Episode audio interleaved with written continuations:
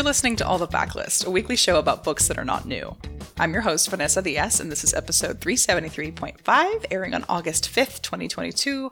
And today I'm going to tell you about three books, actually, that I've just been thinking a lot about as I stare out of my window like that Kermit meme, just longing to travel again. But before we get into that, let's hear from our sponsor. Today's episode is brought to you by Hachette Audio. Three years ago, sports agent Myron Bolitar gave a eulogy at the funeral of his client, renowned basketball coach Greg Downing. So, why, you may ask, is Greg now being placed at the scene of a double, not a singular, but a double homicide? I also wonder. So, Greg Downing, who Myron gave a eulogy for, is a suspect, and Myron needs some answers. So, Myron and Win, longtime friends and colleagues, set out to find the truth, but the more they discover about Greg, the more dangerous their world becomes. Secrets, lies, and a murderous conspiracy that stretches back into the past churn at the heart of Harlan Coben's blistering new novel, Think Twice and the audiobook is narrated by his longtime narrator steve weber. Now if you don't know about steve steve gives each character distinct voices and accents making this a more immersive listen. Make sure to check out think twice by harlan coben. And thanks again to hachette audio for sponsoring this episode. Today's episode is brought to you by Yen Press, your favorite publisher of Japanese manga and novels. Tragedy unfolds on the first day of spring when a train derails at Nishi Station, changing the course of hundreds of lives. Two months later, a rumor spreads of a ghost with the power to send others back in time, inevitably attracting those who seek a chance to go back to that fateful day. The God of Nishi Yuigahama Station by Takeshi Murase is a moving story about the unpredictability of life. It aims to comfort tired souls and answers the famous question What would you do if you had a second chance? Told through the eyes of a student, a son, and a bride to be, this heart wrenching novel is a reflection of how grief impacts us and what we must do to pick up the pieces. Don't miss this literary debut full of fabulism and time travel by Japanese writer Takeshi Murase. To learn more, please visit yenpress.com. And thanks again to Yen Press, your favorite publisher of Japanese manga and novels, for sponsoring this episode. So I miss traveling with my whole entire soul. I, just so much. I am one of those people for whom travel is very, very important. I, for several years now, have had a policy of trying to get out of the country at least once a year and then definitely going, you know, within the country itself as much as possible to visit friends and family. And for obvious pandemic related reasons, I have not been able to scratch that itch. Uh, all of my travels have been basically back to San Diego to see my family for the most part at this point, and, you know, done under every safety precaution possible and not until we were vaccinated and all that good stuff. So, anyway, I miss leaving this country so, so bad for. various reasons. uh, so, anyway, in thinking about some of the places that I want to go back to, I started to think about books that kind of made me fall in love with those places or books that are tempting me to go to those places. Just, you know, travel as a theme, but maybe not in like a very direct way, especially with my first pick, which is The Way of All Flesh by Ambrose Parry. So, do you remember that last episode I was on where I said, like, I don't only read historical fiction? Uh, this might make you think I'm a liar, but I promise I'm not. Uh, but I do love this particular work of historical fiction. And you might be like, once I tell you about it, like that made you want to go to Scotland, but you know, I'll explain. so Ambrose Parry is a husband and wife writing team. I think they are uh, Chris Brookmyre and Marisa. I think it's Haetzman, if I remember correctly. And they are, again, a husband and wife duo. Chris is a best-selling crime novelist and Marisa is an anesthetist. So they have paired together to write what's now a series, actually. The first of which is The Way of All Flesh. And it is about medicine and surgery in 19th century Edinburgh, but with a mystery at its core. And of course, it just seems so well suited to do that. So, you know, interesting pairing, really a pairing that works. So, in this book, which again is set in 19th century Edinburgh at 1840 something, young women are popping up all over Old Town Edinburgh, having suffered some pretty gruesome ends. Many of them are thought to be, you know, quote unquote women of the night. And then to juxtapose with this, in New Town, Edinburgh, we meet a medical student named Will Raven who is about to start his apprenticeship with this really, really renowned, well known, you know, brilliant surgeon named Dr. Simpson. his patients range from you know all classes all from you know, the richest to the poorest in this you know very divided city his house is really interesting because folks, you know, again, he has this whole like apprenticeship apprenticeship set up. It wouldn't be Vanessa on a podcast if I didn't mess up at least one word.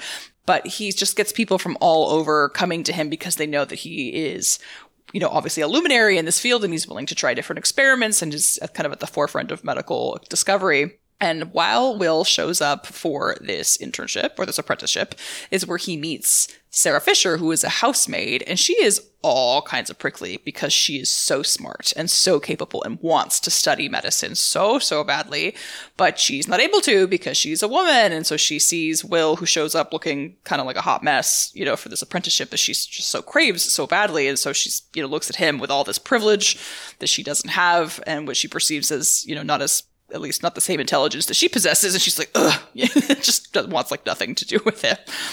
But the two kind of get thrown together into an interesting situation because of the women that go missing. One of them is a person that both of them have an interesting tie to. So they kind of had to get over their differences if they're going to get to the bottom of what's going on with this person and the other, you know, mysterious deaths of these poor young women. Uh, and also to survive because again, there's a mystery at the core here and things are not all what they seem. I love a book that goes into the origins of medicine and surgery. And this is a book that I thought of mainly because I just finished Anatomy, a love story by Dana Schwartz, which is set in a very similar time period and that I loved so much. And I love her podcast, Noble Blood. Um, but this is obviously not a Dana Schwartz podcast.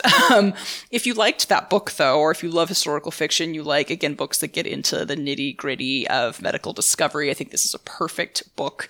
And I just love spending time in Scotland and in Edinburgh in particular. There's just something about that city that the second you walk in or you, you know, land in my case, it just feels haunted. And most people think I'm saying that in a bad way, and I'm kind of not. It's just, I don't know, it's like spooky and alluring in a way that I can't quite articulate, you know, beautifully, but it's just a city that I love and that I crave going back to so much. And having walked, you know, those streets of both old and new town and, and doing the walk up to the castle and just getting to take the tour and, and realize what the city might have looked like, you know, once upon a time, all of that together just made this book a thing that I love that you know sticks out for me, but has also you know thinking about the book has made me want to go back to Scotland, even if the actual subject of the book itself is you know a little on the morbid side.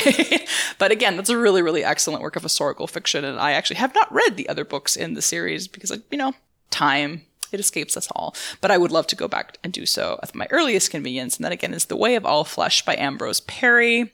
And then my second book is one that I'm actually in the middle of, and I've had to pause to do some reading for my other podcast commitments. And I'm calling it my Sad Girl Summer Read. so again, you're like, this book makes you sad. Why does that make you want to travel? And it's because of some of the lush, just gorgeous descriptions of Italy they're in. And that book is From Scratch by Tembi Locke. So if you don't know who Tembi Locke is, Tembi Locke is sister, or the sister, I should say, of Attica Locke, who you maybe do know if you are a mystery reader. Attica Locke is the author of several books. Uh, I believe Black Water Rising, and then my favorite, which of course I cannot remember right now, but I will, and you know, insert in the show notes if I can recall. But it's a book that was set uh, on a plantation. It's a mystery. It's just oh, so so excellent. But so this book is by Tembi, who is you know Attica Locke's sister, like I said, and she is an actress and professional speaker she was on stuff like Fresh Prince of Bel Air and Friends once upon a time, and then eventually made her career kind of blew up being on shows like The Magicians and Crazy Ex Girlfriend, and I think also Never Have I Ever. So she's, you know, kind of more of a household name at this point than she was when she wrote this memoir, at least I believe so. And it's about her experience with kind of love at first sight with this professional chef who she met in Florence. But the problem is that the chef comes from this really traditional Sicilian family that doesn't approve of him marrying a black woman, uh, a black American woman, and definitely not an actress. So they're heartbroken and, of course, just sad because they wish their families or that his you know family would accept her, but they decide to move on and so they build a life in LA with you know fulfilling careers and they have a little baby girl that they adopt everything seems to be going you know, great, especially because they do eventually reconcile with his fa- his family. His name is Saro. Unfortunately, they reconcile just as he gets this terrible cancer diagnosis that will just completely, obviously, derail all of their beautiful plans. And, you know, this is not a spoiler, it's a thing that's built into the description of the memoir, but her husband does not survive. And so the book is a chronicle of Tembi going back to Sicily with her daughter. She spends several summers there trying to kind of piece together a life without her husband in this tiny hometown of his where he grew up. And she does not only, again, like reconcile, but builds a really beautiful relationship with her mother in law as they're all kind of, you know, bonded by by grief and love for this person that they hoped would be around, you know, for, for much, much longer. So it's about healing and loss. It's about food and like the healing qualities of beautiful, simple, fresh food. It's about community and family and so many things. And there's just, again, these beautiful descriptions of Italy that have just broken my heart uh, for both reasons to do with, you know, the topic of the book itself. And just because gosh again i miss travel so much and sitting you know at a trattoria eating a beautiful perfect plate of chewy fresh pasta. So anyway this book has definitely made me cry and i don't even think i'm at the saddest parts yet but it's just such so beautifully written and i can't wait to get back to it and to hopefully someday get to see italy again and then my last pick is going to take us right back to Scotland. it's a book. Go with me here.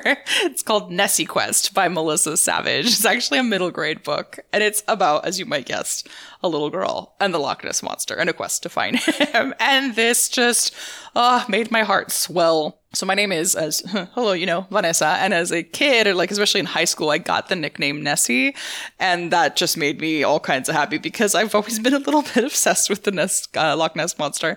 So this book was just like, oh, I wish it had been around when I was a kid because it would have just ooh, uh, maybe my little head explode. It's like about a young girl named Ada who is entering the summer before sixth grade, and she's super pumped. She's like, yeah, my family's gonna go on this Disney World vacation, you know, super rad. And then her dad bursts her little bubble by telling her that he actually has to take a teaching job in Scotland, and so the family is gonna move there for the entire summer. She is not happy. she doesn't like anything about she just basically goes in, you know, predisposed to be upset. So she's just huffing and puffing the whole way and being a little bit of a brat. They're trying to like, oh look at all this natural beauty, like look at your cool new home. They're staying in this really fancy or kind of cool, I don't know if it's fancy, but like house and you know, around all this natural beauty. And she's like, yeah, no, thanks. Like, I hate haggis and I want nothing to do with Scotland. And she's just being, you know, a typical, you know, pre sixth grader. So kind of understand where she's coming from. And she's mad that she has to be away from her best friend all summer. It's just all the things that would have, of course, like annoyed you when you were that age if you had other plans. And then, of course, there's also the fact that there's allegedly a monster in this giant lake or, you know, a loch uh, near her house or near the house that they're staying in. But then she meets Dax, who is a fellow American visiting for the summer. And then I love this character's name, Hamish Bean Timmy, who they call Hammy Bean for short. Hammy Bean, because I don't think I enunciated that one. But he is the captain of something called the Nessie Quest Monster Chaser boat tour. so she essentially decides that she's going to go into full exploratory mode and she's going to document her quest to hopefully find this fabled Loch Ness monster it is just so freaking cute. Like show there's the kind of Harriet the spy vibes because she's going around literally like interviewing people and trying to, you know, get to the bottom of this mystery that, you know, we all know has been around since much, much longer than she has. But it's just so cute, her like dedication to that craft, like getting down to the truth, even if it puts her in some uncomfortable situations, the little, you know, burgeoning friendship that she uh, forges with Dax and with, you know, Bean and all the little trouble and hijinks that she gets into. Plus, again, that like, but is the Loch Ness monster really? Real? It's just, oh my gosh, it was a book that, again, I want to just go back into a time machine and shove this in my, you know, tiny, tiny little Vanessa hands and just watch her lose it over the idea that this book exists. So anyway, I know that that's kind of a random note to finish on, but I read this relatively recently and just even just the descriptions of like what the Loch looks like and, you know, the culture and the food and the people it made me want to go back to Scotland and the Highlands in particular so badly. And hopefully I will because I miss it so, so much. So those are my three picks that are kind of, you know, giving me travel vibes for, again, reasons that are some cases obvious and some others not. I hope that you enjoy them all. I feel like there's something, something there for everyone. I hope that at some point we're all able to travel more freely and safely. And I wish you, you know, happy reading until you can get to that point. Thank you so much to our sponsor, and thank you to our audio editor, Jen Zink, for fixing all of my flubs and foibles, of which I've had a few today, in spite of being in a room by myself, talking with no one to interrupt me. for more recs or general bookishness, check out bookriot.com, and don't forget to check out our full stable of podcasts at bookriot.com slash listen, or you can just search for Book Riot on your podcast player of choice. You can find a list of the books I mentioned today in the show notes by visiting bookriot.com slash all the books. And remember, if you're a fan of all the books and all the backlists and you want to show us some love, consider leaving a rating or review on Apple Podcasts or Spotify. We really appreciate those reviews since they help other book lovers find us. And if you want to find me, I'm mostly on Instagram at Buenos Diaz SD, which is B U E N O S D I A Z S D. And in the meantime, happy reading.